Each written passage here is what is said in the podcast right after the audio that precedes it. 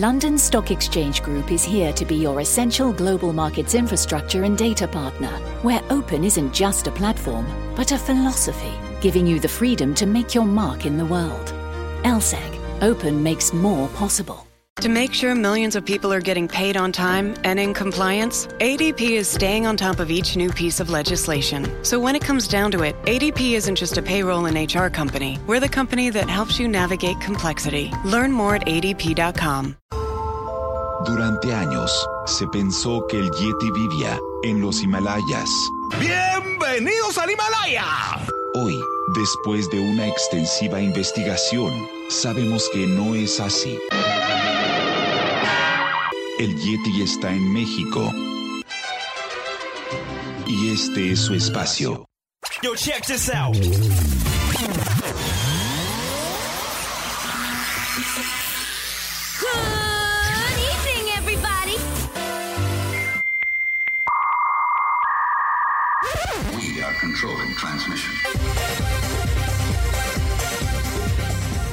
Estás escuchando la nueva temporada de La era del Yeti.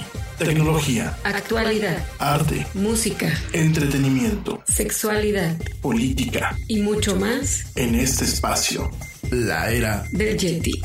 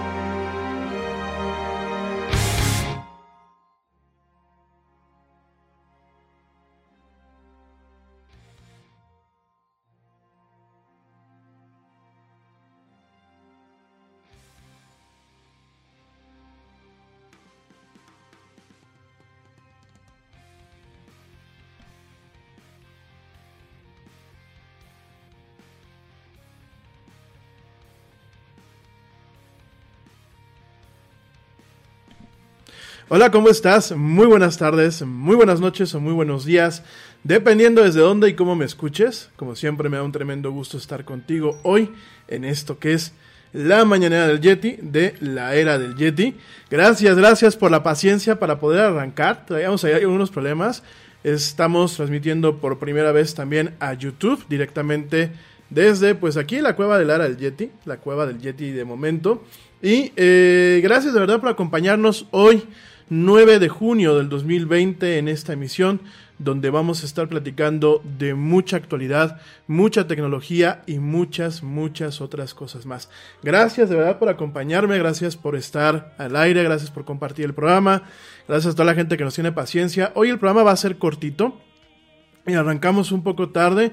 Eh, realmente teníamos aquí un algunos problemillas técnicos para poder empezar a transmitir en vivo también a YouTube, también para transmitir obviamente a Facebook.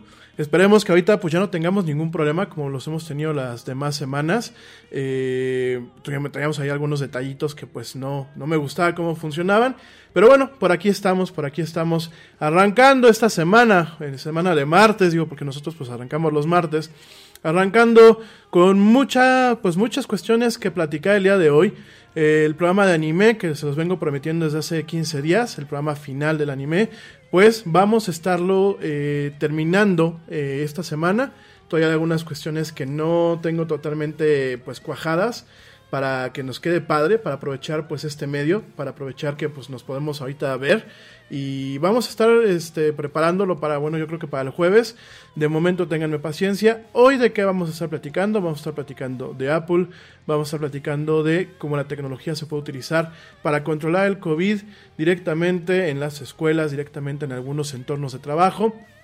Vamos a estar platicando también pues de que el señor Elon Musk directamente ataca a Amazon, dice que lo quiere romper, vamos a estar platicando de esto y vamos a estar platicando de muchas particularidades más. Gracias de verdad a ti que me acompañas, que me escuchas, que me ves a través de las plataformas Spreaker, ahorita en vivo, también Facebook Live y por supuesto hoy nos estrenamos en YouTube. Espero que no me linchen. En el, mercado, el público en YouTube es un poquito menos paciente para muchas cosas. Esperemos que no nos linchen el día de hoy. Gracias, gracias a toda la gente que me está acompañando. Saludos a mi güerita hermosa. Le mando un beso a, a la güera. Saludos también a Anita La Calzada, saludos también a la mamá del Yeti que por acá me está escuchando, que me está viendo. Le mando un beso a mi mami también. Saludos también, bueno, a Taelus Ramírez, que también me está viendo por acá y que acaba de compartir este video. Mil gracias, Taelus, te lo agradezco de corazón. Gracias también, bueno, pues a la gente que nos escucha y que nos ve en México, en Estados Unidos, en Canadá, en Colombia, en Uruguay, en Argentina, en Chile, en Costa Rica, en Puerto Rico, en España eh, saludos Anita, ya la, ya la saludé, pues, saludos Anita otra vez, allá está España. Eh, a la gente que nos ve allá en, en, España, en Reino Unido, en Italia, en Francia, en Suecia, en Suiza, en Irlanda, eh, en las estadísticas anoche que las estábamos revisando, pues empieza a aparecer gente que nos escucha en Irlanda. Y eh, gracias de verdad a toda la gente que nos sigue. Saludos a mi gente en Israel, por supuesto que nos ve allá en Israel. Gracias, gracias de verdad. Qué fea luz tengo hoy en el, en el estudio. De hecho, pues me veo más jodido de lo que suelo estar. Pero bueno, este, es lo malo de estar aquí en el tema de la vanidad y viéndose todo el tiempo como productor. Entonces eso es un problemita. Denme un segundo. Espérenme un segundo, déjenme tomar esta llamada. Es de muy mala educación, pero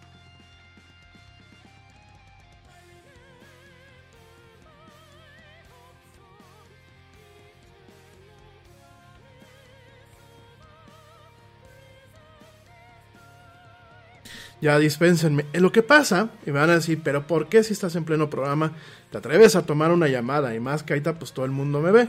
Lo que pasa es que acabo de hacer el súper y eh, me están marcando a través de la aplicación, me marcan pues para que escoja, escoja la... Eh, la opción que eh, pues hace falta de uno de los productos, ¿no? Esta es la aplicación Corner Shop, la verdad es una maravilla. Y este, muy siempre el servicio es muy, muy, muy, muy eficaz.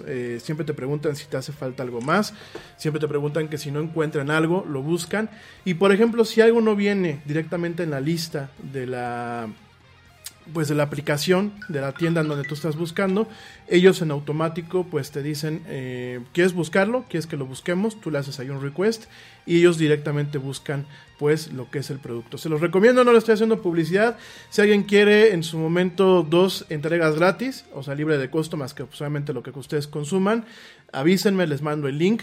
Eh, solamente está disponible en algunas ciudades de aquí de México, pero la verdad Corner Shop ahorita en el, en el tema de lo que es la, eh, pues esta medio, medio pandemia, medio cuarentena, medio quédate en tu casa porque no sabes qué va a pasar allá afuera.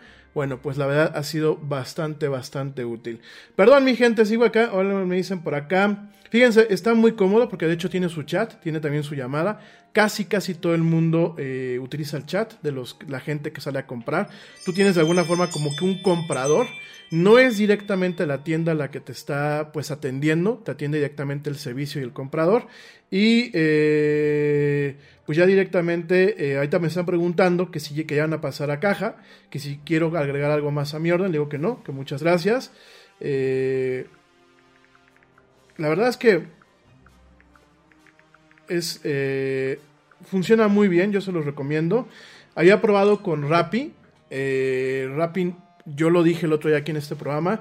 yo no lo recomiendo. Más allá del tema del servicio, aquí en México ha tenido muchas irregularidades con el tema del buen, eh, del buen trato a lo que llaman los socios, que es la gente que directamente pues atiende, la atiende, atiende y va, va y viene con las motocicletas o con los coches.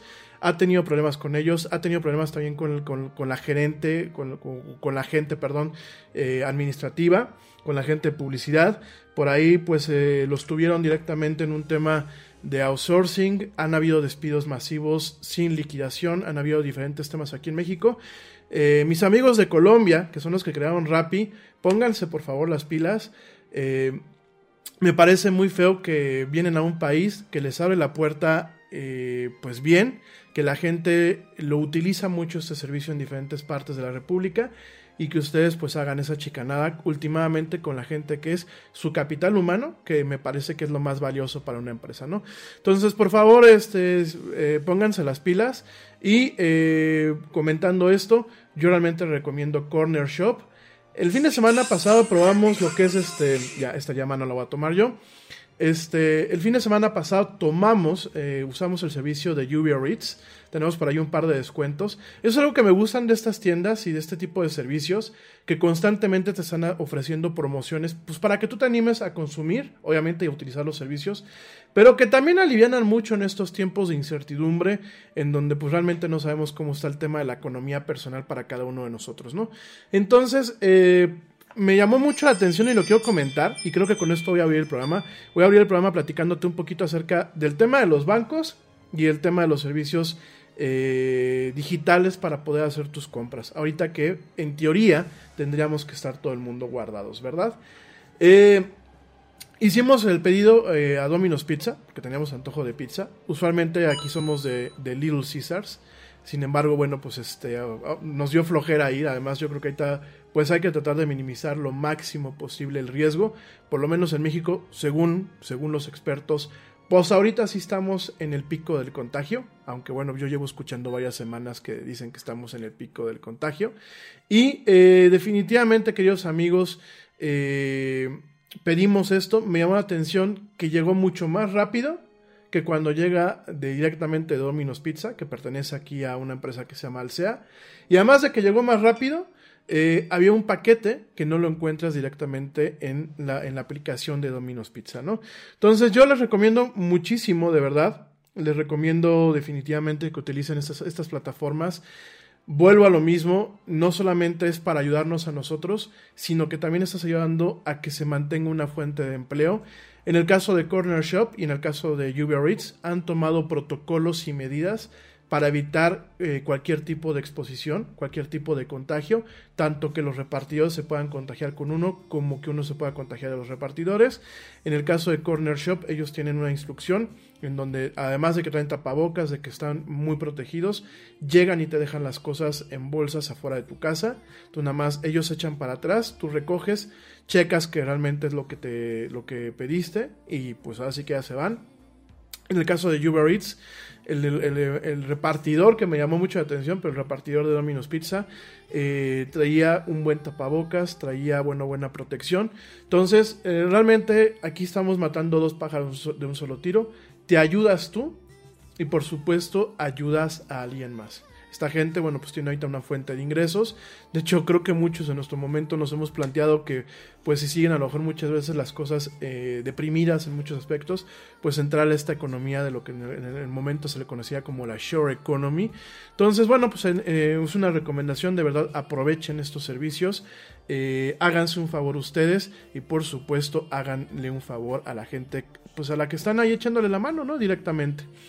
Bueno, oigan mi gente, pues vamos a entrar, eh, esto quería platicarte, digo ahorita porque salió por la llamada y la verdad es que es muy curioso porque te llaman para que cheques tu teléfono y veas que tienes un mensaje, no solamente te quedas con el tema de las notificaciones y te quería platicar un poquito acerca de los bancos.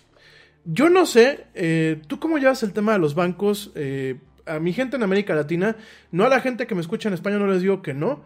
En España, yo cuando, cuando yo estuve, estaba muy el tema de la banca electrónica. Creo que ahorita lo llevan. No sé ustedes qué tal les va con el tema de los bancos. Pero en América Latina, ¿cómo lo llevas tú, a mi querido amigo que me estás escuchando? ¿Cómo llevas el tema del banco en cuanto al tema de la banca electrónica? Te pregunto esto, te pregunto esto porque fíjate que aquí en México eh, se están llegando a pequeños acuerdos, se están eh, implementando ciertas medidas en algunas partes del país para poder reabrir los bancos de una forma efectiva. Eh, con el tema de la pandemia, pues desafortunadamente muchos bancos tuvieron que decir, ¿sabes qué? Cerramos sucursales, vamos a minimizar lo que es el tema del riesgo.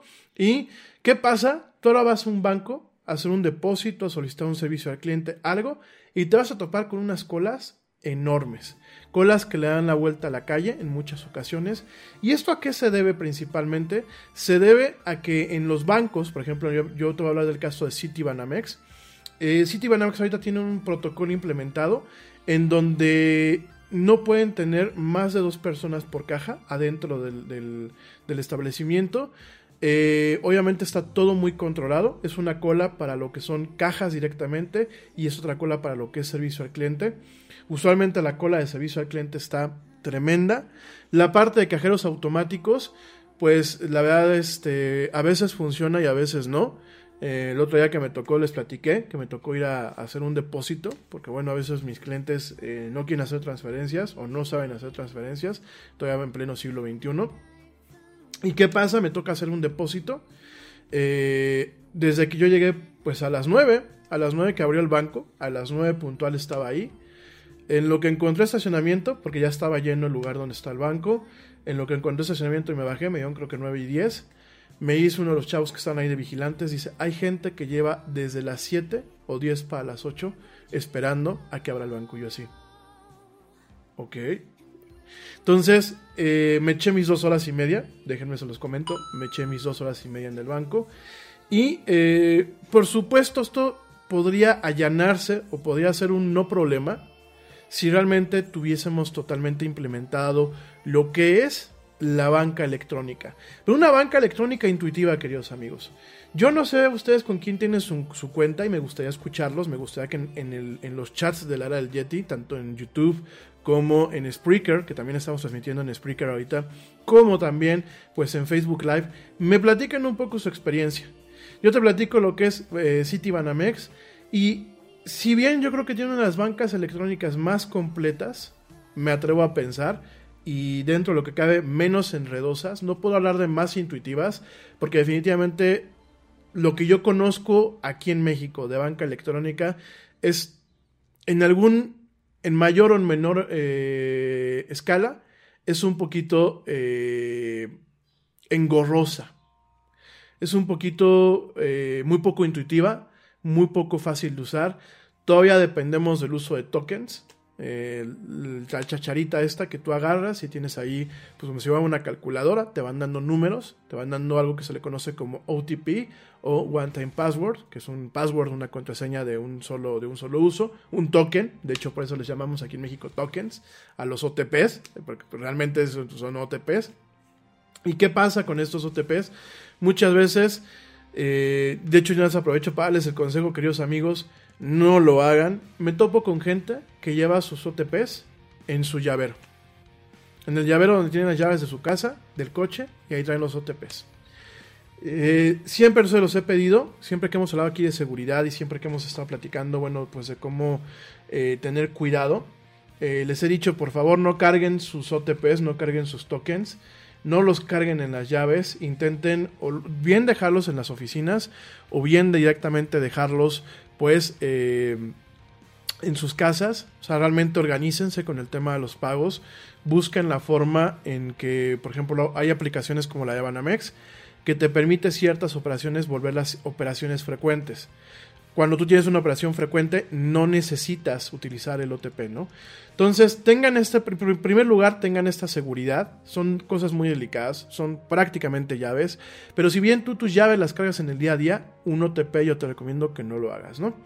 Entonces, en primer lugar, tenemos este reto. Tenemos un reto en el uso, en el uso directamente de lo que son estas plataformas de banca electrónica. A mí me parece en ocasiones, perdón, voy a mover tantito aquí el micrófono, no para taparme la cara, sino pues para que se escuche un poquito mejor, porque como estoy aquí viendo la producción. Eh, entonces te platicaba, tienes tú un poquito este tema de lo que es eh, directamente eh, estas bancas electrónicas. Eh, en el caso de Banamex, a mi parecer es la menos engorrosa. He utilizado también la de HSBC, es un horror. He utilizado la de Scotiabank, tres cuartos de lo mismo. Y he utilizado en su momento la de Santander, eh, que bueno, definitivamente no tiene ni pies ni cabeza, ¿no? Scotiabank, Santander y HSBC no tienen ni pies ni cabeza. Eh, forzan a que el usuario... Me queda claro que cualquier sistema tienes que aprenderlo, tienes que aprenderlo a utilizar, pero forzan al usuario a ajustarse un paradigma de uso cuando realmente estas aplicaciones tendrían que ser para solucionarte cualquier tipo de dolor de cabeza, cualquier tipo de cuestión, en donde realmente tú digas, oye, eh, pues el pago lo hago rápido, la transferencia la hago rápida, eh, el estado de cuenta lo puedo sacar en cualquier momento en tiempo real. Y a mí me tocó, digo, no, me- no lo presumo de mal, me tocó cuando estaba yo en España, que los sistemas eran mucho más intuitivos. Yo tenía mi cuenta en, un banco que se llama La Caixa. Allá, también tuve en diferentes, este, también lo tuve en diferentes, este, ¿cómo se llama? En diferentes bancos tuve yo este, mis cuentas. Primero lo tuve en, en Santander. eh, después ya lo tuve pues directamente en, en La Caixa. Llegó un momento en que Santander la cancelé. Dije yo me voy a La Caixa. Y La Caixa tenía un sistema muy intuitivo. Un sistema que te permitía imprimir movimientos el día que tú quisieras. Te los daba de una forma muy estructurada, muy puntual, eh, a similitud de estado de cuenta. Las operaciones se registraban prácticamente a los minutos en que tú lo hacías. Tenías una tarjetita para ciertas operaciones eh, un poco más peliagudas, una tarjetita pues, que te daba los códigos, eh, los códigos para poder actuar en la banca electrónica en vez de utilizar un, un OTP electrónico o utilizar una aplicación. Digo, te estoy hablando hace ya un buen ratito. Pero tenías una tarjetita que te permitía esto. Y realmente eh, muchos de lo que eran cuestiones, por ejemplo, pagos, ¿no? Yo le, yo le depositaba a mi casero, le depositaba a través de la aplicación, ¿no? Este, pagos, eh, por ejemplo, pagos a tarjeta de crédito. Yo tenía tarjeta de crédito de la Caixa, entonces a través de la, directamente de la misma aplicación podía yo pagar mi tarjeta de crédito. Eso es algo que también me gustaba mucho, que no te descontaban, o sea, no existía el tema de la do- domiciliación. Sí habían recordatorios, pero tú podías directamente organizarte y pagar de una forma adecuada lo que eran pues, tus deudas en este caso.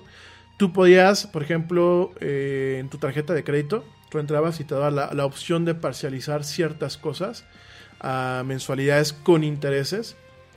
Pero directamente tú, si tú querías parcializar algo, tú le indicabas al, sistema que era exactamente lo que querías parcializar, ¿no? Aquí no se tiene, por ejemplo, ese tipo de, de opciones, ¿no? Entonces, son sistemas que al final del día se vuelven muy fáciles de usar. Realmente no tenías ni manual, no tenías nada que, pues, para darte un tema de inclusive un onboarding o bienvenido a bordo de lo que es la plataforma. Y yo supongo que ahorita pues ya será mucho más moderno, con muchos bancos allá en España. Aquí en México me queda claro que hemos caminado un buen tramo, pero aún no hemos llegado, pienso yo, a realmente presentar una solución que a la gente le sirva, que le sirva bien, que le permita en algún momento, pues vaya, eh, evitarse el ir al banco. Me parece que hay muchas cosas de servicio al cliente que podrían ser resueltas a partir pues de un buen uso directamente de lo que es eh, la banca electrónica eh, con opciones fáciles, con un buen sistema de soporte telefónico y sobre todo me parece que algo que no me ha tocado ver casi aquí en México, por lo menos en Querétaro, que es donde está el Yeti, eh, son los cajeros automáticos multifunción. Hay cajeros automáticos que tienen la capacidad de poder recibir cheques para hacer depósitos.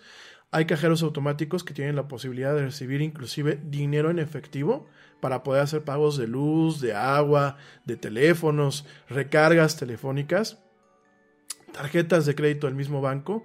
Y creo que si bien el giro tendría que ser directamente a una banca electrónica integral, que permita que realmente las eh, sucursales funcionen exclusivamente para un tema de soporte al cliente, que a mí me tocó vivirlo con la Caixa allá en, en España. Tú ibas a una sucursal, las sucursales eran muy pequeñas, ¿por qué? Porque realmente tú ibas para un tema de atención al cliente.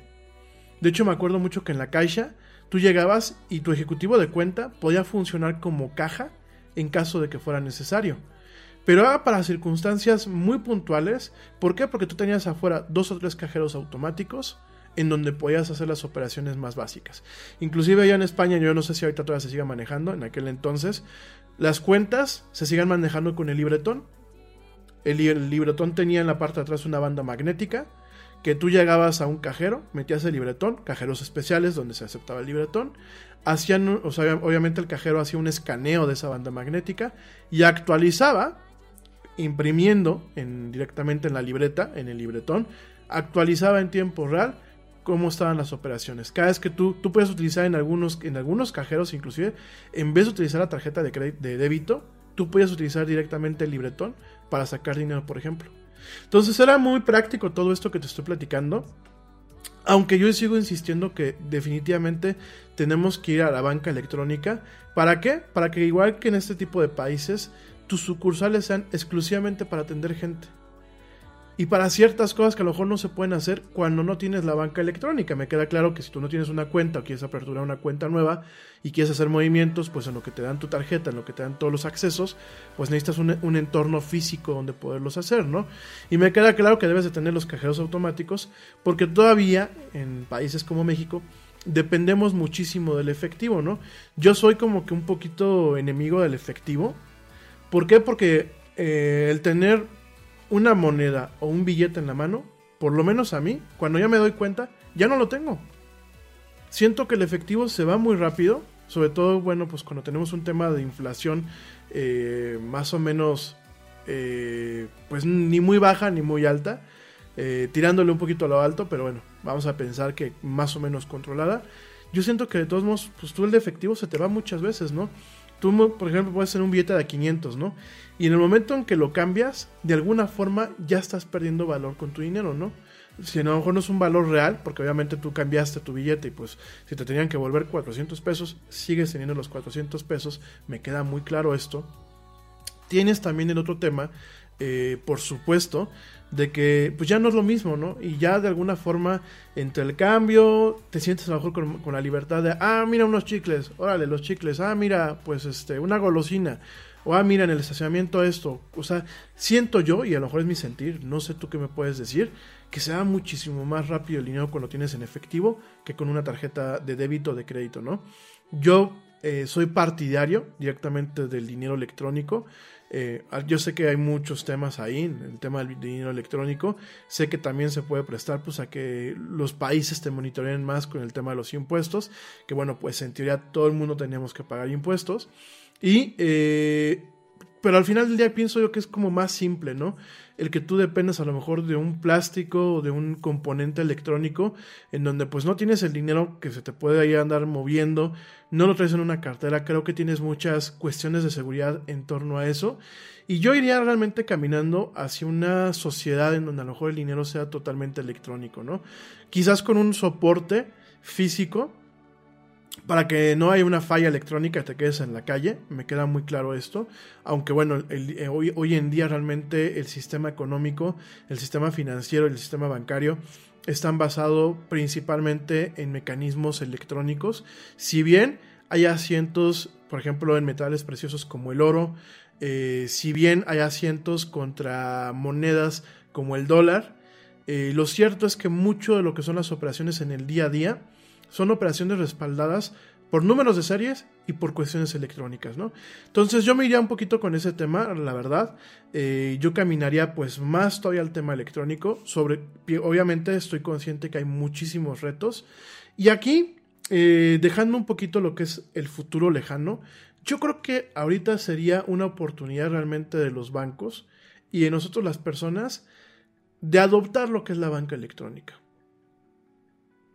que si tú, querido amigo que me estás escuchando, que no lo creo, porque si me estás escuchando a través de un medio como Facebook, como YouTube, eh, como Spreaker, me supongo que tienes un teléfono inteligente o tienes una televisión inteligente o más o menos le sabes mover a tu computadora. Quiero pensar que tienes un conocimiento básico de lo que es la banca electrónica.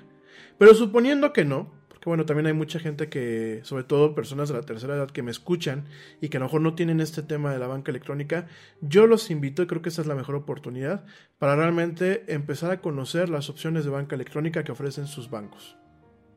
Para empezar a conocer la gama de servicios que se ofrecen, que tú puedas, por ejemplo, pagar la luz, ya sea a través del portal o a través del banco, que tú puedes pagar tus impuestos a través del banco, que tú puedes pagar tu servicio de agua a través del banco o del portal del servicio de agua, que realmente busques la forma ahorita de exponerte lo menos posible a la salida ya en la calle, ¿no? Ahorita, en este momento. Pero más adelante que también evites exponerte en temas de seguridad y que también evites quizás eh, fastidiarte con el tema de hacer colas, con el tema del mal servicio, con el tema inclusive de, de la pérdida de tiempo que te representa muchas veces ir a un banco. Cuando tú vas a un banco, amigos míos, a hacer alguna operación y te avientas media hora o una hora, es una pérdida de tiempo. Estás dejando de producir. O estás dejando de esparcirte, ¿verdad? Pero como sea, estás perdiendo tu tiempo en algo que muchas veces tiene una solución. Una solución a través de la banca electrónica. Entonces, por un lado, yo te invito a ti, o invito a tus papás, si, en algún momento escuchan tus papás, o, o invito a la persona que realmente no se ha tomado el tiempo de conocer la banca electrónica, que descubras este abanico de posibilidades que pueden hacerte más cómoda tu vida, más confortable. Y a los bancos, yo creo que ahorita invitaría a reconocer las oportunidades que se tienen. Creo que se debe de mejorar la banca electrónica circunstancialmente y significativamente. Circunstancialmente en qué aspectos? Me parece que hay operaciones que requieren o que tienen varios grados de complejidad para hacerlo. A ver, da de alta tu cuenta. Espérate media hora. Eso yo sé que es un tema del Banco de México aquí en México, porque sí, queridos amigos que me escuchan desde otras partes del, mundo, aquí en México cuando tú das de, alta una cuenta, tienes que esperar entre media hora y una hora a que Banjico diga, ah, ok, pues esa cuenta yo creo que no tiene ningún problema, ¿verdad? No es de lavado de dinero, no está vetada, nada de nada. Sí, dale chance a este cuate que la agregue. Así funcionan las cosas aquí en México. O sea, tú tienes que esperar de media hora a una hora para que tú que ya diste de alta una cuenta puedas, por ejemplo, utilizarla. No importa si son cuentas tuyas, ¿eh? Fíjense nada más. Si tú tienes una cuenta en banco A y tienes otra cuenta en banco B y quieres hacer una transferencia de banco A a B y vas a dar de alta en este banco London Stock Exchange Group is here to be your essential global markets infrastructure and data partner, where open isn't just a platform, but a philosophy, giving you the freedom to make your mark in the world. LSEG, open makes more possible. A payroll and HR company needs to be prepared for whatever is going to happen. You could say that over 70 years of experience helping businesses all over the world run smoothly is good preparation. But for ADP, that's not enough. To make sure millions of people are getting paid on time and in compliance, we're staying on top of each new piece of legislation. So when it comes down to it, ADP isn't just a payroll and HR company, we're the company that helps you navigate the complexities. ADP, HR talent, time, benefits, and payroll, informed by data and designed for people.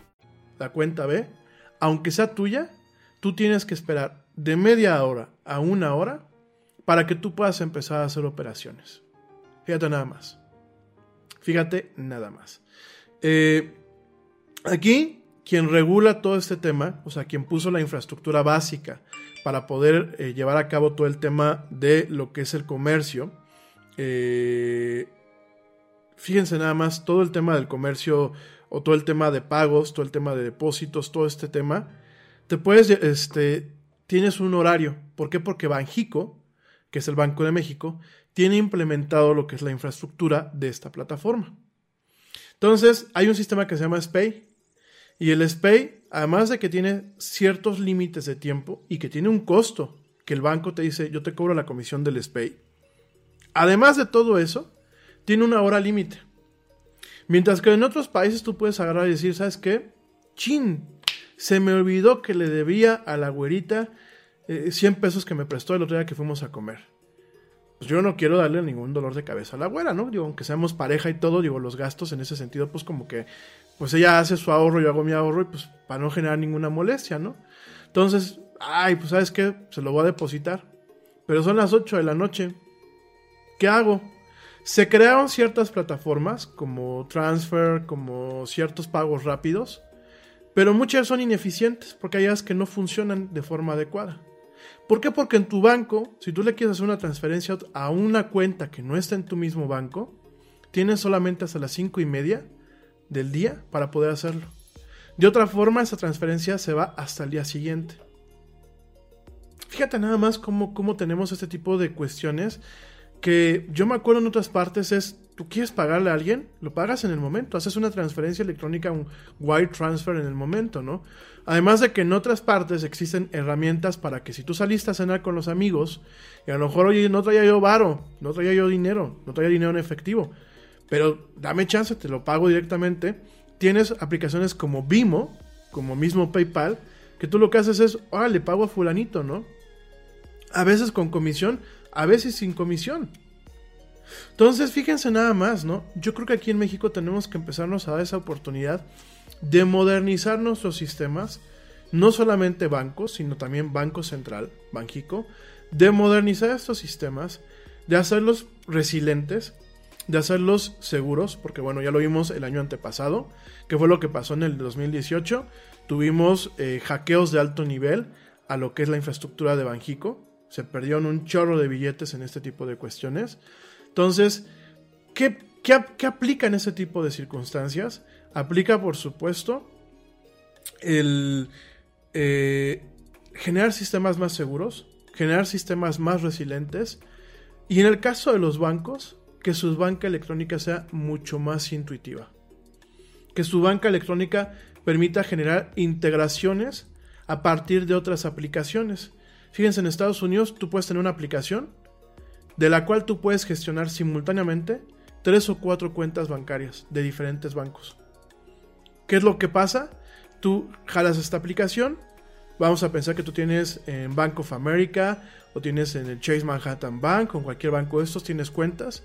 Tú con esta aplicación entras a un portal, te autenticas directamente con los bancos, con estos bancos donde tienes tus cuentas y se genera un vínculo, así como tú te conectas a muchas partes con tu cuenta de Facebook, el funcionamiento es similar.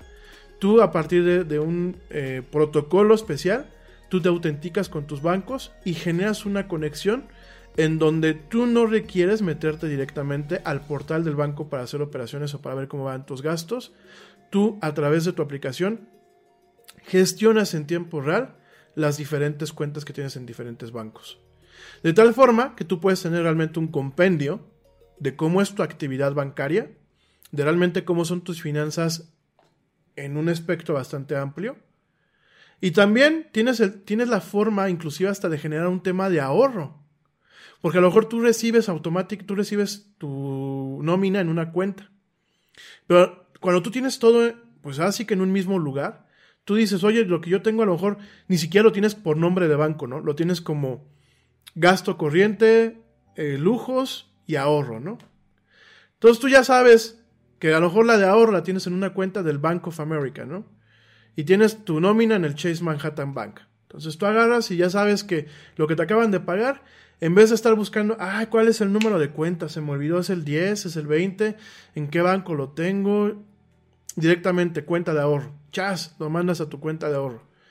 Hoy una parte la va a mandar a mi cuenta para gasto corriente. SAS, gasto corriente. Otra para los lujitos. SAS, lujitos. Y fíjense, el, tema de los sobrecitos que en la cultura mexicana es muy bien manejado. O sea, el tema de los sobrecitos este, color manila. Que pues ahí vas guardando tu dinerito y vas diciendo, este pues para mí y para cuando vamos de viaje la abuelita y yo. Este para los gastos. Este para el miniso, ¿no? Digo, para la gente que le encanta comprar el miniso su sobrecito en palminizo, ¿no?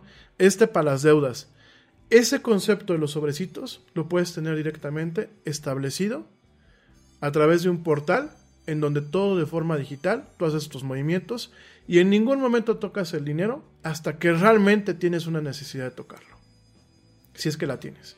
Entonces a mí me parece que esto es una oportunidad que aquí en México se tiene que aprovechar Creo que los bancos tienen que realmente sentarse con expertos en el tema de experiencia de usuario.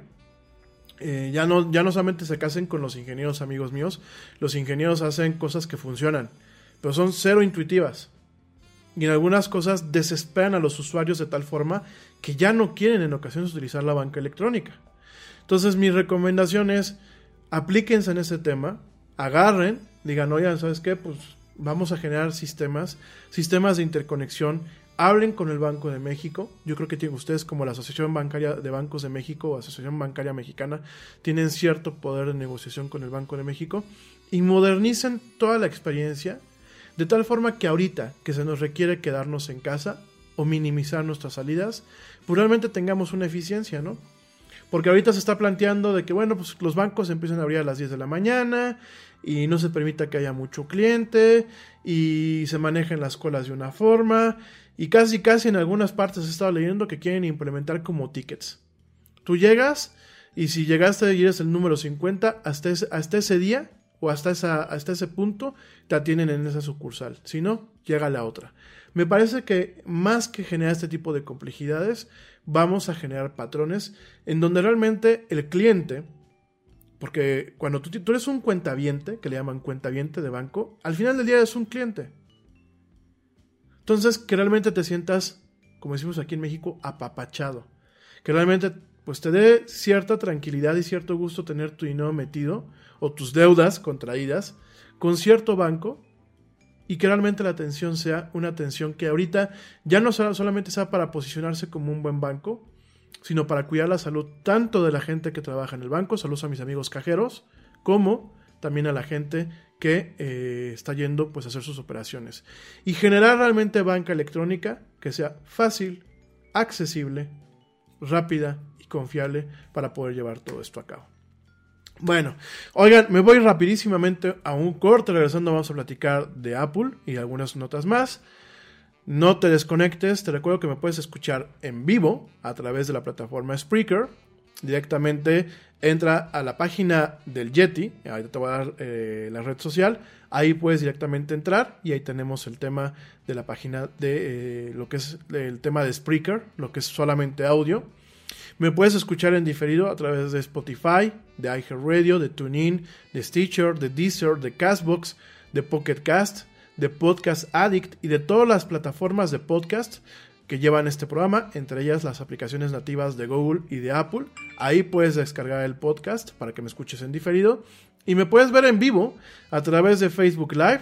Me puedes ver en vivo también a través de YouTube, como lo estás haciendo ahorita. Y además, pues bueno, también me puedes ver en vivo, si no quieres entrar a estas plataformas, a través de la página eh,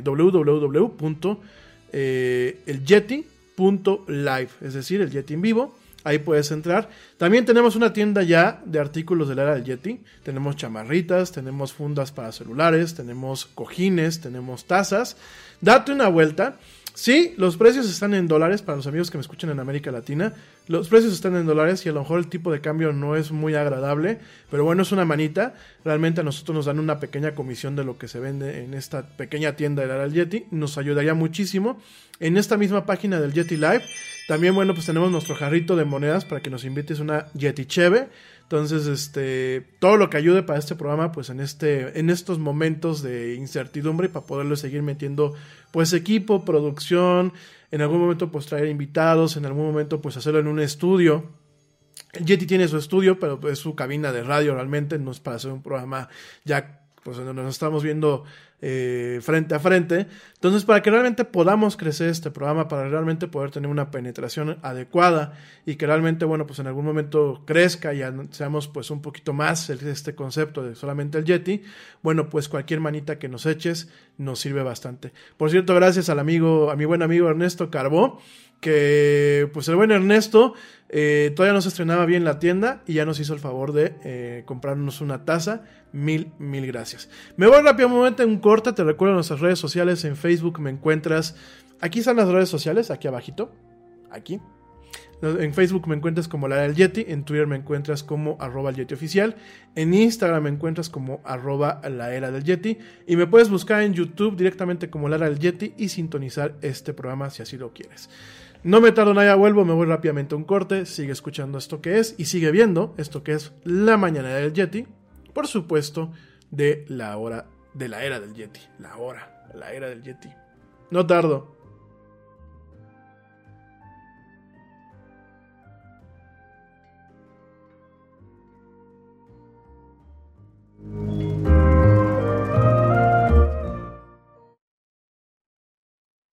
Yo, check this out. Este corte también es moderno. No te vayas.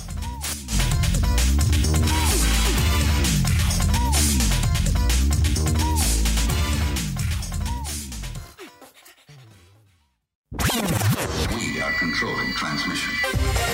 Ya estamos de vuelta en la era del Yeti.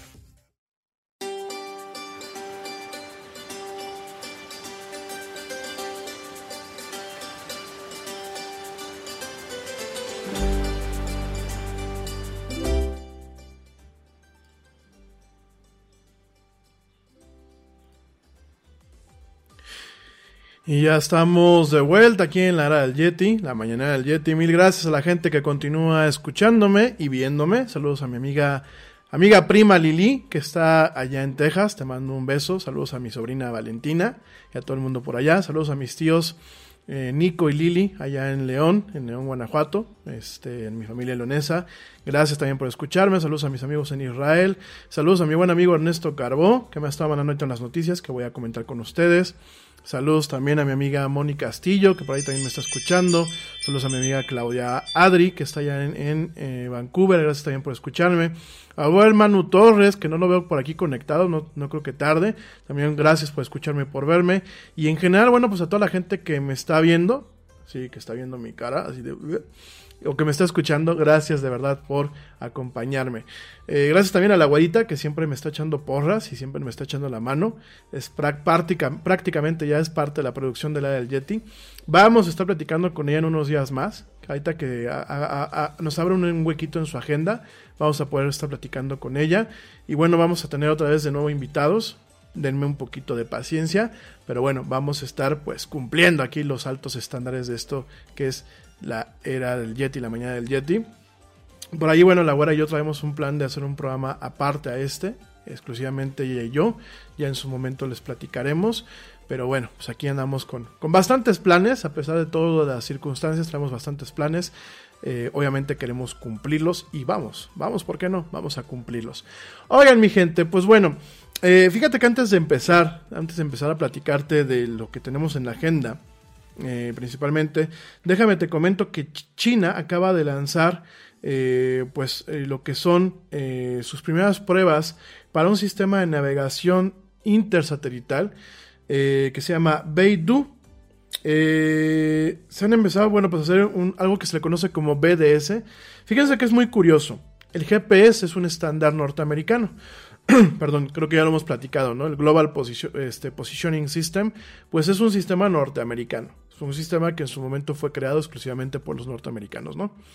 ¿Qué pasa? Eh, es un sistema estándar, es un sistema eh, de, algún, de, alguna forma que ha sido adoptado a nivel mundial, pero los, los diferentes poderes o las diferentes eh, potencias han dicho, ¿saben qué? Es mucho, es muy peligroso dejarle un sistema tan delicado porque no solamente funciona para que tú y yo sepamos a dónde nos lleva el Waze o cómo llegar a, casa de fulano de tal o de fulana de tal, ¿no? Realmente el GPS es un sistema que soporta varias tecnologías eh, dentro de sí mismo. Por ejemplo, la telefonía celular contemporánea utiliza GPS.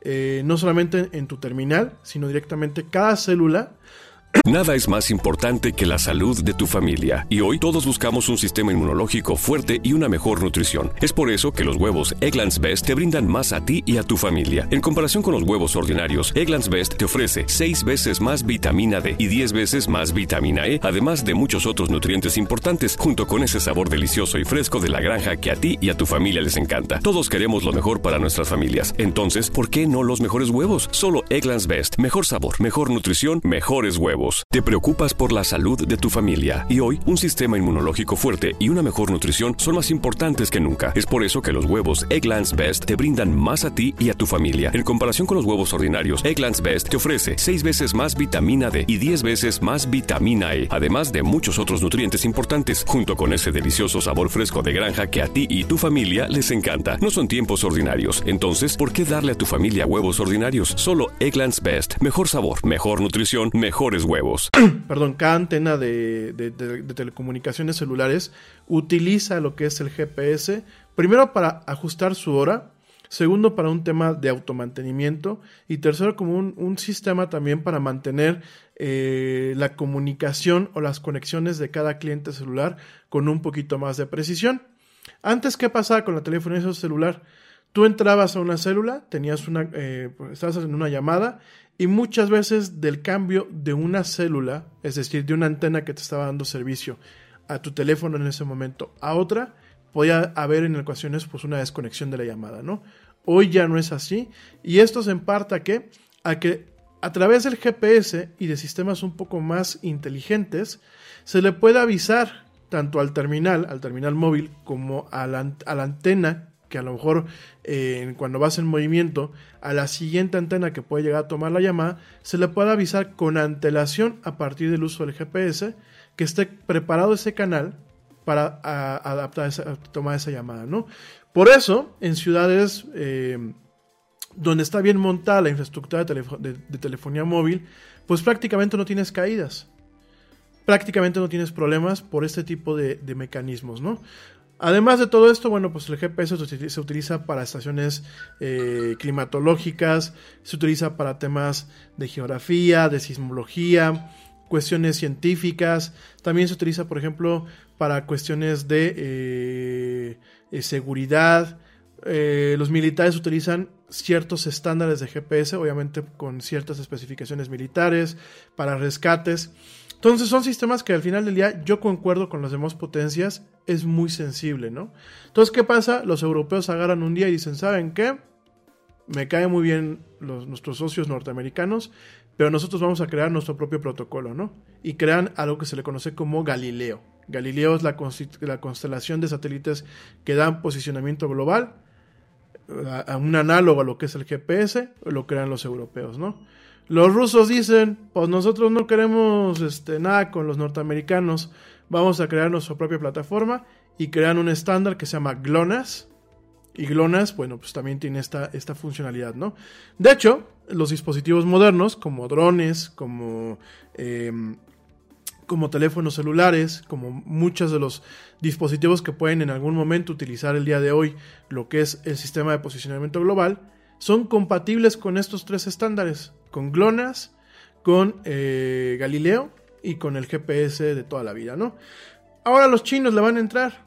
Los chinos quieren pues entrar a, su, a, este rollo, tener su propio eh, sistema de posicionamiento y empiezan ahorita lo que son las pruebas con el sistema Beidou, así se llama. El, sistema completo se llama BDS, de Beidou Navigation Satellite System. Y lo que están haciendo ahorita es tratar de estabilizar lo que son la constelación de satélites, que actualmente son eh, 29 satélites de este sistema, que se le conoce como BDS-3, ya formalmente. Y eh, ¿Qué es lo que están haciendo? Bueno, están creando ahorita, o lo que están probando es un sistema de telecomunicaciones intersatélite, de tal forma que China, las estaciones que tienen de control en China, no siempre ven la constelación, porque esos, eh, estos satélites están pues dándole vueltas a la Tierra. Entonces, para, para poder administrar todos los satélites, lo que hacen es directamente generar un tema de intercomunicación de tal forma que pueden controlar satélites que estén en esta constelación del otro lado, ahora sí que del otro lado de la Tierra, y que los puedan gestionar a través de lo que son intersatélites, ¿no? Eh, realmente, bueno, pues, eh, ¿qué pasó? China empezó a, trabajar con su sistema de navegación desde finales de 1990. Eh, a partir del 2012 inicia con su propio sistema. Actualmente todo lo que es la primera generación del BDS terminó ya la operación. En su momento eran 54 satélites. Perdón, eran 28 satélites. Ahorita en su momento son 54 de lo que es BDS2 y eh, BDS3 va a consistir solamente de 30 satélites, ¿no? Entonces, fíjense, realmente los chinos están dando el quien vive en este sentido, también con las demás poderes, con los demás, este, las demás, eh, pues potencias, los demás países, y me parece muy acertado, ¿no? A pesar de que yo, yo eh, pues de alguna forma abogo, abogo por un tema de, de globalización, creo que el poder tener este tipo de cuestiones, hasta por un tema de resiliencia, por un tema de redundancia, me parece muy adecuado. Eh, prácticamente ningún teléfono norteamericano o coreano eh, tiene pues la compatibilidad con el BDS. Prácticamente todos los teléfonos hechos en China tienen, además de con Galileo, GLONASS y GPS, tienen esta compatibilidad. Y me parece muy interesante. Los chinos, bueno, pues ahí siguen. Poquito a poquito, poquito a poquito. Son, son, son este. Eh, son bastante persistentes, son bastante perseverantes. Eh, yo tengo varios sentimientos encontrados. Ahorita me encuentro quizás un poco enojado con ellos por el mal manejo que le dieron no para ellos mismos, ¿no? Porque ellos mismos manejaban muy bien el tema del virus.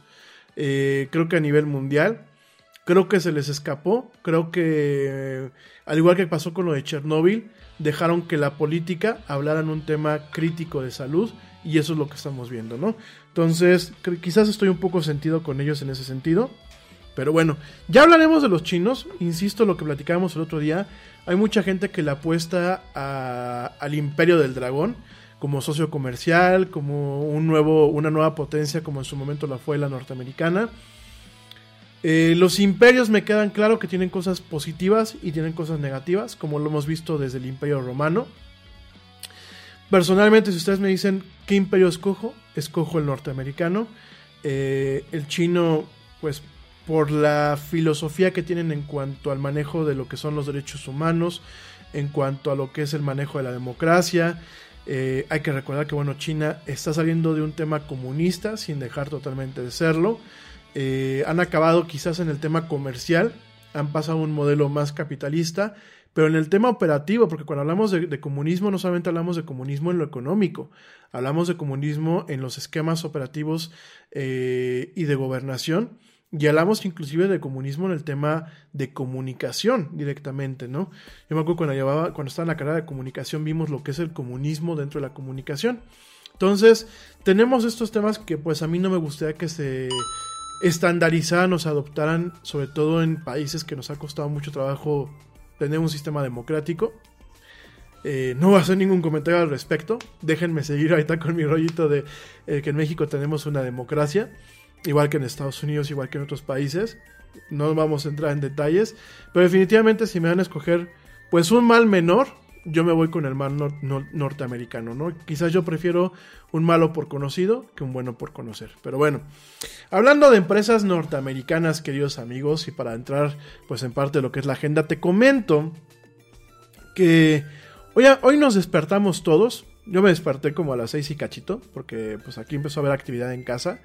Y me desperté hace temprano y la noticia que ya llevaba un rato, que se generó en la madrugada, es que Apple, muy probablemente, escúchame bien, Apple muy probablemente este mes anuncie en su evento de lo que es el WWDC en 2020, este evento que es para desarrolladores, como le llaman en inglés el WWDC 2020 eh, lo vamos a cubrir, el, el keynote de inicio, apenas tengamos la confirmación y que nos den el permiso, lo vamos a cubrir en tiempo real como lo hemos cubrido otros eventos de Apple.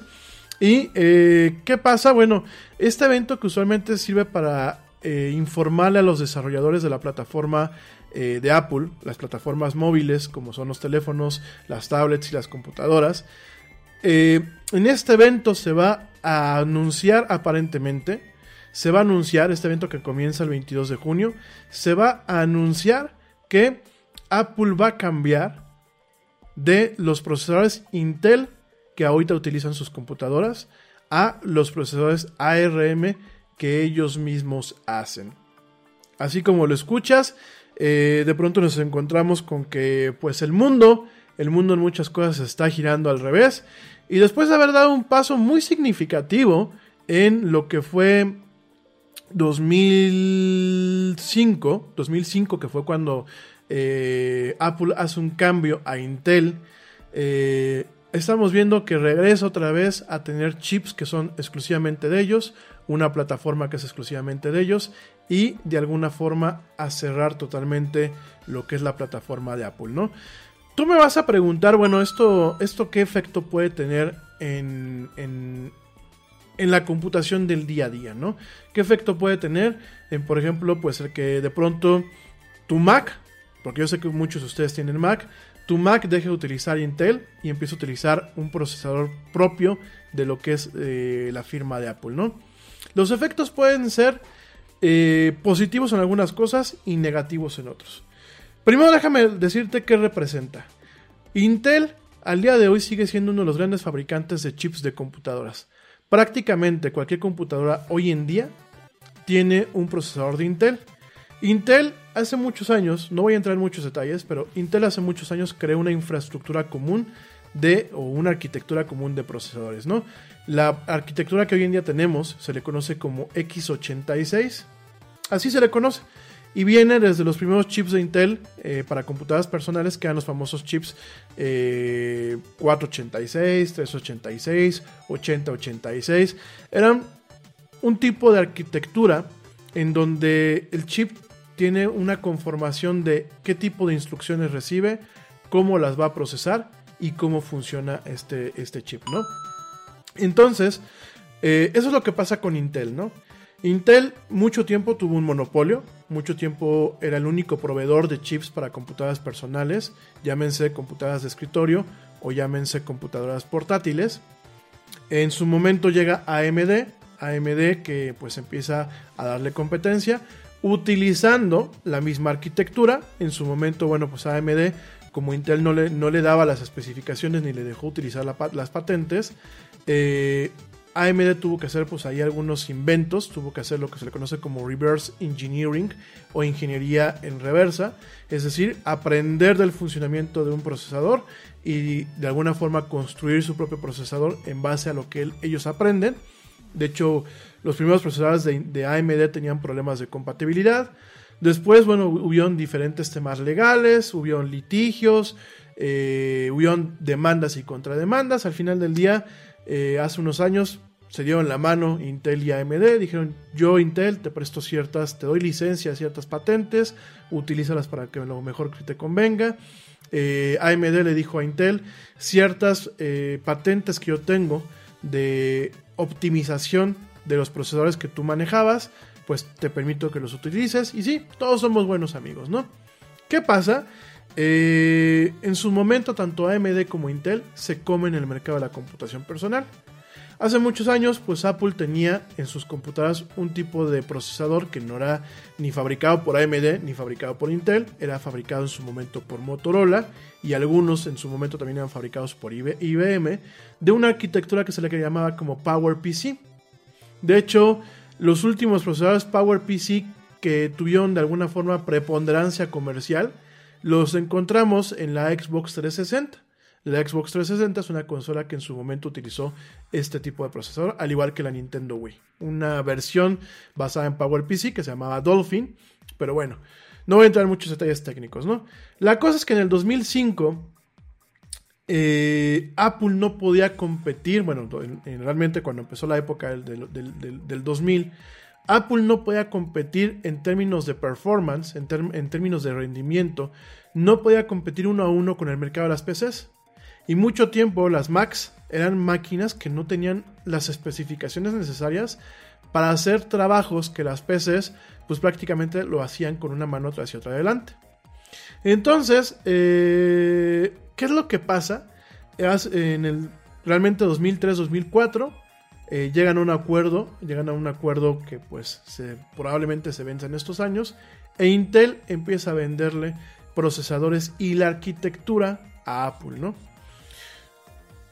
¿Esto qué significa? Que de pronto nos encontramos con que las Macs ya no son diferentes. La única diferencia que te da una Mac al día de hoy todavía es la calidad de los componentes la calidad del ensamblaje que tiene Mac en sus, en sus plantas y la forma en la que el sistema operativo, que es Mac OS, y todo el hardware de una computadora de ellos, sea una MacBook o sea una, una iMac o una Mac Pro, está totalmente amarrado. Eh, mucha gente se queja de Windows porque dices que Windows es una corriente, es, que hasta un Windows 10 funciona y no funciona. ¿Cuál es el problema de Windows? Al igual que eh, con el tema de Android, que son plataformas que tanto Microsoft como Google tienen que soltar algo que después va a llegar un HP, va a llegar un Dell, va a llegar otra empresa y va a decir, yo tengo que adecuar este Windows para mi configuración, ¿no? Y hay máquinas que tienen la tarjeta de Intel para lo que es la tarjeta madre, pero tienen memoria de una empresa que se llama fulana de tal, tienen tarjetas de video de otra empresa, tienen componentes de otras empresas y al final del día son revolturas. Y de hecho, al día de hoy sigue siendo muy, muy difícil a nivel de soporte técnico administrar todavía muchas veces las PCs por todo este tipo de revolturas que una Mac. Porque la Mac dice Apple, oh, yo ya me conozco cuáles son mis configuraciones. Entonces yo voy a trabajar mi sistema operativo exclusivamente para ajustarme a esas configuraciones.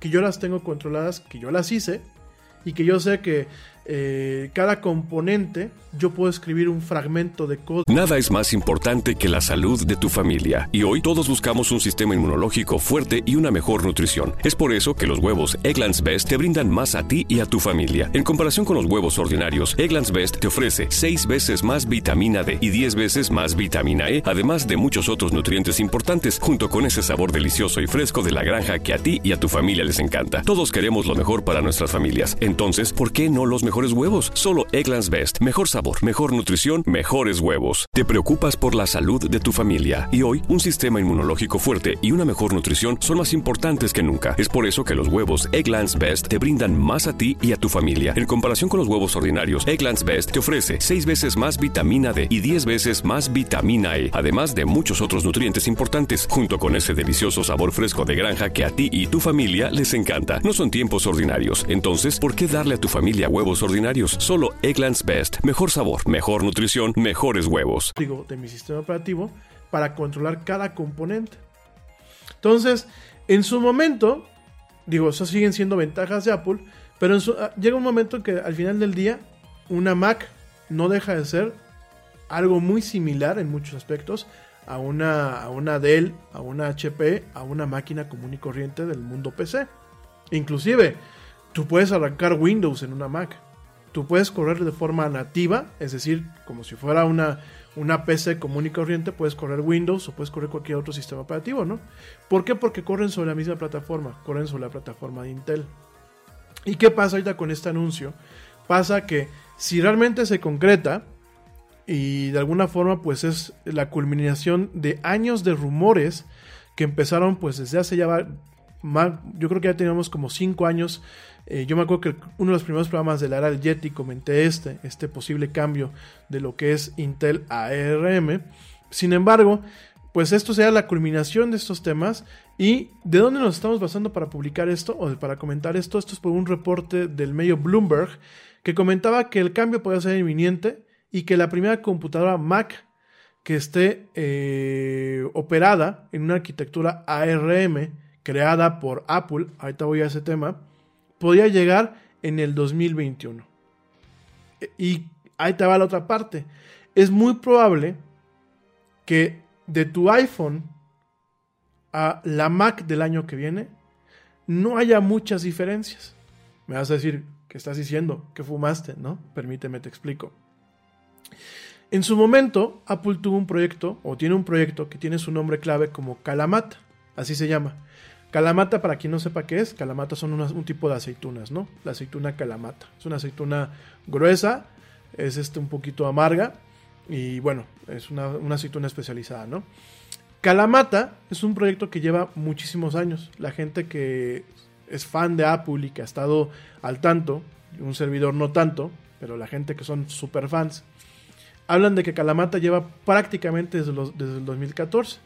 Y lo que está buscando Apple es en algún momento unificar lo que es su plataforma de eh, computadoras portátiles, su plataforma de computadoras móviles, perdón, de computadoras de escritorio y sus teléfonos móviles, ¿no?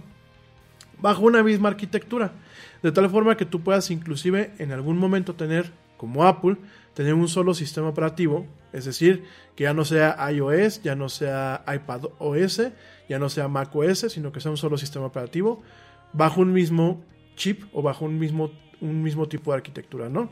Entonces, los rumores, lo que dice el medio Bloomberg, que Bloomberg pues es un medio de noticias, dicen que tiene tres procesadores de Mac, tres procesadores que en su momento pueden ocupar pues el papel de las MacBooks normales o de, la, o de la MacBook Air o inclusive de la MacBook Pro, que están basadas en el chip A14 del siguiente iPhone, del iPhone 12, que puede salir este año, como parte de este proyecto, ¿no? Entonces, me vas a decir, oye, pero me estás diciendo que en el 2021, ¿por qué lo va a anunciar desde ahorita? Lo tienen que anunciar desde ahorita para que la gente como Adobe, como Microsoft, como a lo mejor tú que haces aplicaciones para Mac o que haces aplicaciones inclusive para iPhone, te pongas a chambear para hacer aplicaciones para esta nueva plataforma, para la plataforma ARM, ¿no? Ya en su momento lo hizo, lo hizo cuando pasó de PowerPC a Intel. Hubo muchísimos años en que hubo un espacio en donde Apple pues tuvo un tema de transición. De hecho, en su momento macOS tenía una capa especial o tenía un software especial que se llamaba Rosetta Stone, que lo que hacía es yo te tengo paciencia, yo sé que no has sacado tu programa para la plataforma Intel, lo puedes correr, este es un traductor, obviamente tiene, por eso se llama Rosetta Stone o piedra Rosetta, obviamente va a tener una pérdida de rendimiento, ¿por qué? Porque tiene la máquina que hacer una traducción de lo que era un software para una arquitectura, hacer la traducción a otra arquitectura, ¿no? Entonces, muy probablemente nos toque ver esto, esto puede ser un cambio circunstancial, eh, ¿Cuál es un efecto quizás negativo ahorita? Que puede, realmente si el 22 de junio se da esta nota, va a golpear a Intel. ¿Por qué? Porque Intel tiene contratos multimillonarios con Apple para surtir chips, para surtir placas, para surtir diseños. Entonces, ¿qué va a pasar? Pues a Intel le va a pegar. E Intel se puede caer en la bolsa. Y pues ahorita las bolsas no están a todo dar que digamos, ¿verdad? Entonces vamos a tener ahí un efecto muy nocivo en este, en este aspecto, ¿no? Efectos positivos. Se plantea o se, menciona de que Apple, eh, pues a lo mejor está tomando esta decisión porque ya no puede depender de Intel. Intel lanza sus procesadores cada, cada año. Eh, Intel tiene dos ciclos, tiene un ciclo que es el TIC y el TAC. En el TIC, Intel lanza una nueva arquitectura. Y encontramos arquitecturas de alto nivel, en donde, bueno, pues nos vemos que el procesador, esa, esa nueva arquitectura o esa nueva familia, ahorra más energía eléctrica, es más rápido, es más funcional, es más pequeño el chip, eh, genera menos calor, es más potente, tiene instrucciones nuevas. Ustedes me van a decir, oye, pero que el chip de una máquina pues fuera de la velocidad no es lo mismo, ¿no? Cada año se le van agregando cosas nuevas. Y ahorita que tenemos el tema de la inteligencia artificial, créanme que los fabricantes están tomando en cuenta agregar módulos a los procesadores para que tengan esta parte de inteligencia artificial. Entonces, Intel tiene periodos en donde lanza el TIC, que es una arquitectura nueva, y el TAC, donde es una revisión de esa arquitectura. Donde Intel dice, ah, mira, no es una arquitectura totalmente nueva, es un sabor de esto que te presenté el año pasado, pero es con unas pequeñas mejoras, ¿no? Las PCs se han movido, o sea, el mercado de HP, de Dell, de Alienware, de Lenovo, se ha movido de esta forma, de Acer. Este, yo personalmente, a Acer, miren, me echo una carrera y me quedo desde lejitos. Le tengo cierta alergia a las computadoras Acer. Este, pero bueno, eso es un comentario aquí off, the record. ¿Y eh, qué significa todo esto que te digo? Bueno, pues aparentemente Apple ya se cansó de eso. Apple quiere tener mucho más control. También ha, sido muy dañino el tema de que pues todos los procesadores de Intel han tenido fallas ahorita han tenido vulnerabilidades que muchas la única forma de solucionarlas es ponle un parche al sistema operativo, aunque eso te genere un impacto en velocidad, o bien pues véndele procesadores nuevos. Creo que en ese sentido Apple es muy riguroso, tengo que reconocerlo. Y una de las cuestiones que puede ser positivas es el control que se puede venir, ¿no? Apple dice yo fabrico mi chip, como lo ha estado haciendo con los, con los, con los iPhones. Te recuerdo que los chips de los iPhones son eh, chips fabricados por una empresa que se llama TSMC, que es este, Taiwan, este, Taiwan, perdón, TSCM, que es este, Taiwan eh, Semiconductors. Es una empresa especializada que fabrica chips. De hecho, bueno, pues Apple le entró con una lana, invirtió una buena lana para poder ser como que, pues, codueño, copropietario de esta empresa. Este. Pero todos los chips los diseña Apple actualmente. De hecho, la oficina, el centro de investigación que diseña los chips de Apple, se encuentra, como lo hemos dicho en otros programas, se encuentra en Tel Aviv, allá en Israel, ¿no? Allá se diseñan los chips de Apple, no en Estados Unidos, ¿eh? Se diseñan en Israel. Entonces ya que se diseñan, que se prueban y todo, se mandan a fabricar, ¿no? Y Apple tiene control sobre sus chips. Y además tiene la capacidad de diseñar chips que se ajusten a su sistema operativo y de diseñar sistemas operativos que se ajusten a su chip. Eh, a partir del iPhone 10, uno de los grandes logros que eh, a nivel de marketing técnico maneja Apple con sus dispositivos como los iPads, como las este y como los iPhones, es que el departamento de sistemas operativos, bueno, su, su división de sistema operativo, tiene un contacto total, uno a uno, con el departamento que fabrica chips. Bueno, que los diseña, perdónenme. Entonces, ¿qué significa? Que estamos viendo soluciones muy integradas de hardware y de software. Tenemos ventaja, ¿por qué? Porque posiblemente vamos a tener un sistema operativo muy rápido, muy eficiente, que dure más tiempo, que sea más seguro, eh, que eficientice más el uso de los recursos a nivel de computación personal. Eso puede ser algo positivo. Otro tema positivo es que realmente a lo mejor nos topemos con máquinas que... Bien, una Mac dura toda la vida, prácticamente. Si tú la cuidas bien, una MacBook Pro, un iMac te puede durar más allá de los 5 años, que bajo los esquemas de administración de negocios son los 5 años que usualmente te, te, toma, perdón, hacer una amortización en un aspecto empresarial en torno a una herramienta o a un equipo de trabajo. Eh, me ha topado con personas que tienen Macs que tienen 8 años y si realmente no les preguntas o no, te, o no pones atención, las máquinas se ven aún nuevas. Son máquinas que inclusive en algunas empresas de televisión se siguen utilizando. Y no porque les hagan falta dinero para poder comprar una nueva isla de edición, sino porque son máquinas que siguen dando el ancho que necesitan en ese momento ciertos estudios. Por supuesto, hoy cada día tenemos aplicaciones que requieren más poder. Por ejemplo, ahorita, pues esto que estoy haciendo con ustedes requiere tener un procesador y una máquina más o menos rápida. Porque además de estar transmitiéndote a través de Facebook y de YouTube que requiere que todo el video que tú estás viendo, mi cara, mis manos, las cortinillas que te pongo, las animaciones, como lo van a ver más adelante, todo eso se tiene que llevar un proceso que se le llama transcoding. Es decir, esto viene en un formato y yo tengo que agarrar y convertirlo inmediatamente en tiempo real a otro formato diferente, de tal forma que Facebook y YouTube lo puedan ingestar. Eso en las máquinas es algo muy demandante todavía. A pesar de que Intel y de que muchos fabricantes han puesto ciertas funciones en sus procesadores que optimizan este funcionamiento, esto sigue siendo hoy por hoy una de las tareas más demandantes en el término de la computación personal, ¿no? Lo que es la transcodificación. Simultáneamente en esta misma máquina estoy transcodificando lo que es mi voz a un formato que puede reconocer directamente una plataforma como lo es Spreaker y posteriormente como lo va a hacer Spotify, iHeartRadio, diferentes plataformas, ¿no? Eso es un tema. Por un lado, eso es un tema. Por el otro lado, eh, el tema, por ejemplo, de edición en ultra alta definición. Hoy en día tenemos lo que es el 4K.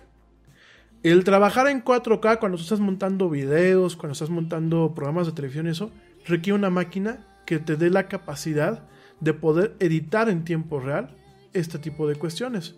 Entonces requieres máquinas que no solamente tienen un procesador muy rápido, sino que tienen componentes que son rápidos. La memoria, el disco duro, la tarjeta de video, diferentes cuestiones, ¿no? Con esto, ¿qué te digo?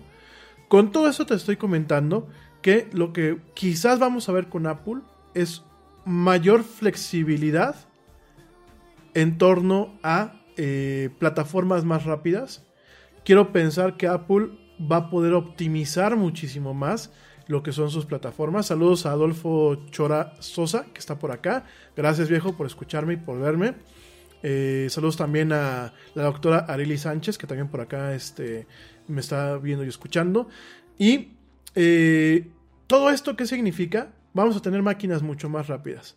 Ahora, ¿cuál es lo negativo? Porque por supuesto todo tiene dos caras de la moneda, ¿no?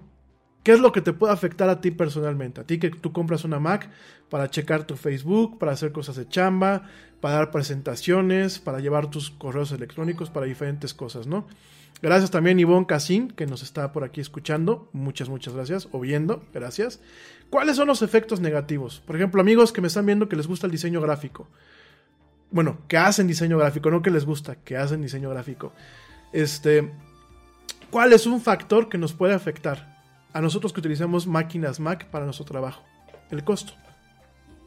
Si de pronto yo quiero pensar que una consecuencia positiva puede ser que Apple diga, como yo fabrico todo, todo lo estoy fabricando yo, todo lo diseño, puedo controlar más los costos y puedo lanzar máquinas que realmente sean competitivas contra sus contrapartes en el mundo PC, ¿no? Contra HP, contra Dell, contra TC. Que en Estados Unidos, déjenme les digo, en Estados Unidos, en Canadá, hay ciertas configuraciones de eh, computadoras Mac que son equivalentes a una configuración, por ejemplo, de una máquina Lenovo, y en algunos, en algunos casos es más económica la Mac que la misma Lenovo. En Estados Unidos y en Canadá, aquí en México no. Aquí nos tenemos que fumar el impuesto de Apple para Latinoamérica, ¿no? Entonces, eh, ¿qué pasa con todo esto, no? Podemos tener este punto en donde a lo mejor diga Apple, voy a manejar, voy a tener mayor control de mi cadena de, producción y de mi cadena de distribución, puedo ajustar mejor los precios y te lanzo cosas competitivas. Quiero pensar, y así como que le digo, ay, Sam, este, Sam, Tim Cook, Sam, Sam, Steve Jobs, haznos un milagrito y de veras si van a hacer este paso, apóyanos a los mercados emergentes como lo es eh, México. De verdad, es, es de ofende muchísimo que por el tipo de cambio y obviamente con la utilidad que ellos le están buscando, una máquina de estas cueste prácticamente lo mismo que cuesta un coche. Ojalá que esto permita que se vuelvan más accesibles las máquinas en países en vías de desarrollo como nosotros aquí en México. Y eso puede ser un punto bueno. Pero el punto malo, ¿sabes cuál puede ser? Que diga Apple, ah, como todo yo lo diseño y como yo todo lo hago y como soy muy fregón, pues ahí te va un impuesto, ¿no? El impuesto de Apple, que muchas ha manejado, y te lo va a dejar mucho más caro todo, ¿no? Creo que eso puede ser un, primer impacto, ¿no? Creo que puede ser algo que realmente digas, chin, ya nos fastidiaron, ¿no?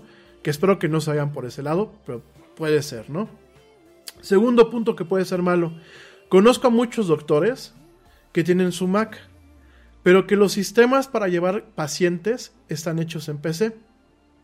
Para PC, perdón, para Windows. Me, choca un poquito utilizar estos términos de esta forma, pero bueno, síganme. Yo sé que muchos no son técnicos, entonces para que entendamos, ¿no? Entonces, digo, porque al final del día una Mac es una PC. O sea, si tú le haces una radiografía, y en base a lo que te acabo de decir hace 20 minutos, si tú le haces una radiografía es una PC, ¿no? Entonces, por ejemplo, los médicos, ¿no? Que tienen eh, la forma a lo mejor de correr su software de medicina para llevar pacientes y todo, ya sea que lo corran arrancando en Windows en la misma Mac o arrancando en una forma virtual con software como uno que se llama Parallels. Eh, ya les enseñaré después cómo funciona todo eso, ahorita que ya podemos transmitir aquí en pantalla. Ahí podemos tener un problema, porque Parallels funciona virtualizando a través de una tecnología que se le conoce como hipervisor, y de alguna forma, como es la misma arquitectura, lo único que hace es virtualizar lo que son las llamadas a Windows y lo corre en un espacio virtual. Ya después les platico todo ese tipo de cosas. Pero es más rápido. O sea, lo que antes no se podía, hoy lo puedes hacer. Tú puedes correr una versión de Windows dentro de tu sesión de Mac OS.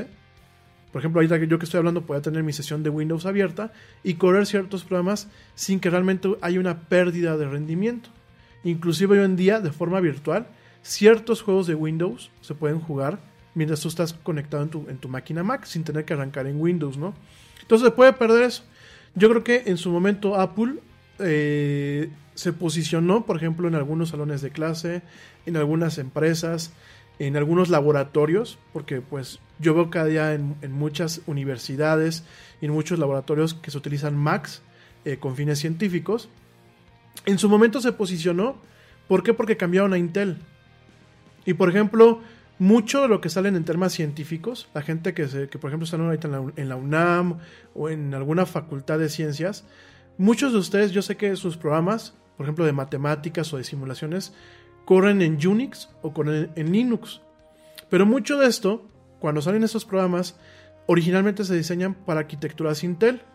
Y muchos de ustedes pueden correr estos mismos programas en Mac, porque les recuerdo que Mac dentro de lo que, además de lo bonito de toda la interfase gráfica, de las ventanitas y los colorcitos, tiene debajo del capote o debajo del, de este, debajo del, digámoslo así, del, del, pues sí, del capote del motor, tiene un sistema que se llama Unix. Entonces tú puedes, ciertas aplicaciones científicas las puedes correr ahí. Por eso se volvió en su momento una alternativa muy viable. Y las aplicaciones que no vivían para Mac las puedes correr pues prácticamente sin tener que instalar o tener que correr directamente Windows, si lo tienes que instalar cuando lo virtualizas, pero no lo instalas eh, como en una computadora normal, lo instalas en un espacio cerrado, de hecho toda tu instalación de Windows vive en, un archivito, tú lo puedes pasar a un disco duro, lo puedes pasar a otra parte, lo puedes respaldar y todo vive ahí, eso es una máquina virtual. Entonces, al momento que cambie de, arquitectura, podemos perder esta ventaja que muchas personas que en su momento cambiamos a Mac y que teníamos esta salida para poder correr ciertas aplicaciones que solamente corren en Windows, pues puede ser ahí un cambio de paradigma, ¿no? Creo que eso puede ser una desventaja. Eh, la otra desventaja es que obviamente Apple tenga más control todavía sobre sus plataformas y las haga más cerradas. De tal forma que cualquier desarrollador independiente, cualquier persona que a lo mejor quiera experimentar más con la plataforma o jugar más con algunas cuestiones de lo que es la computadora, pues pierda este acceso, ¿no? Y la parte que a mí me preocupa más cuando empiezan las empresas con ese tipo de inventos es, sin lugar a dudas, que de pronto tú tengas una computadora que realmente no es tuya. Me vas a decir, ¿de qué hablas, güey? O sea, ¿cómo puedo tener yo una computadora que no sea totalmente mía? Miren, hoy en día tú tienes tu computadora, pero el software que tú estás utilizando para correr tus aplicaciones, llámese Windows o llámese macOS, ese software no es tuyo. Tienes una licencia de uso que te permite ciertos eh, escenarios de uso, valga la redundancia, en donde pues tú te tienes que ajustar exclusivamente a esos, a esos escenarios. Si tú quieres hacer muchas cosas más, a lo mejor decir, oye, ¿sabes qué? Es que no me gusta cómo Windows hace esto. Voy a a lo mejor soy muy fregón, me voy a meter y voy a crear algo que permita modificar Windows en este sentido. Si de pura casualidad tú dices, oye, me quedó muy fregón y lo quiero compartir con el mundo, y Microsoft se entera, por ejemplo, en Estados Unidos que modificaste de alguna forma Windows, aunque tú no estés cobrando nada, Microsoft invocando algunas cuestiones de lo que se le conoce como el Acta al Milenio Digital, el famoso DMSA, que Bill Clinton firmó ya hace unas décadas, ellos agarran y dicen, ¿sabes qué? Quiero que baje todo esto que hizo, todo este avance, toda esta modificación, y aparte lo puedo demandar. La misma acta que, por ejemplo, a mí no me permite meter música comercial en este stream ahorita, porque puede llegar eh, Facebook y decir, no, estás poniendo aquí a Margarita la diosa de la cumbia, y, acaló en este, con la colegiala. Y esto es un tema que es solamente de uso comercial. Y como yo no sé si tienes licencia, no te permito y te tumbo directamente el stream. Lo mismo pasa con este tipo de cuestiones. Entonces, si tú te pones a ver, no eres totalmente dueño del software. O sea, tú no puedes modificarlo a tu antojo. Cosa que el software de código libre, como lo es eh, Linux, sí tienes. Entonces, ¿qué puede llegar a pasar? Hubo una temporada en donde tu teléfono iPhone, para la gente que tiene iPhone, es una plataforma que está totalmente cerrada. Eh, en su momento surgieron algunas cuestiones que se le conocen como jailbreak. El jailbreak es como quizá sacarlo de, prisión, de prisión, ¿no? Romper la prisión, ¿no? Este jailbreak lo que te permite es que tú puedas instalar software en tu teléfono que no ha pasado por el proceso de revisión de Apple o que no está en la tienda de Apple. ¿Por qué? Porque Apple es muy piquismiquis. O sea, Apple, eh, si tú quieres subir un software, por ejemplo, porno, Apple va a decir, no, no quiero. Si tú subes un software que a lo mejor puede ser polémico, vamos a pensar que yo voy a generar una aplicación en donde yo me la pase hablando mal del gobierno y alguien la reporta, Apple dice, no, va para afuera de mi, de, mi, de mi App Store, ¿no? De hecho, cuando yo me tocó desarrollar una aplicación, porque en su momento algunos de ustedes ya lo, ya lo han sabido, yo en su momento, como comunicólogo, porque soy comunicólogo, no soy ingeniero en sistemas, me tocó desarrollar una aplicación. Una aplicación que se llamaba Life at Full, que no salió, eh, desafortunadamente por cuestiones que no te voy a platicar en este stream, no salió. Pero el proceso de revisión de Apple era muy, muy, muy estricto y muy astringente. O sea, Apple, tú tenías cuando, cuando tú subías la versión de tu aplicación aún para pasar la prueba, Apple te decía no, eh, a mí justifícame por qué estás pidiendo que el usuario eh, active el GPS, ¿no?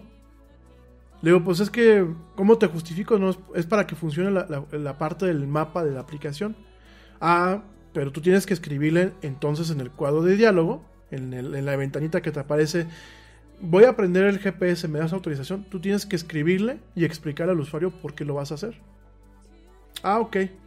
Entonces, oye, yo necesito que tengas registros. Si vas a utilizar cuentas, necesito una cuenta exclusivamente para que yo, Apple, la pueda probar.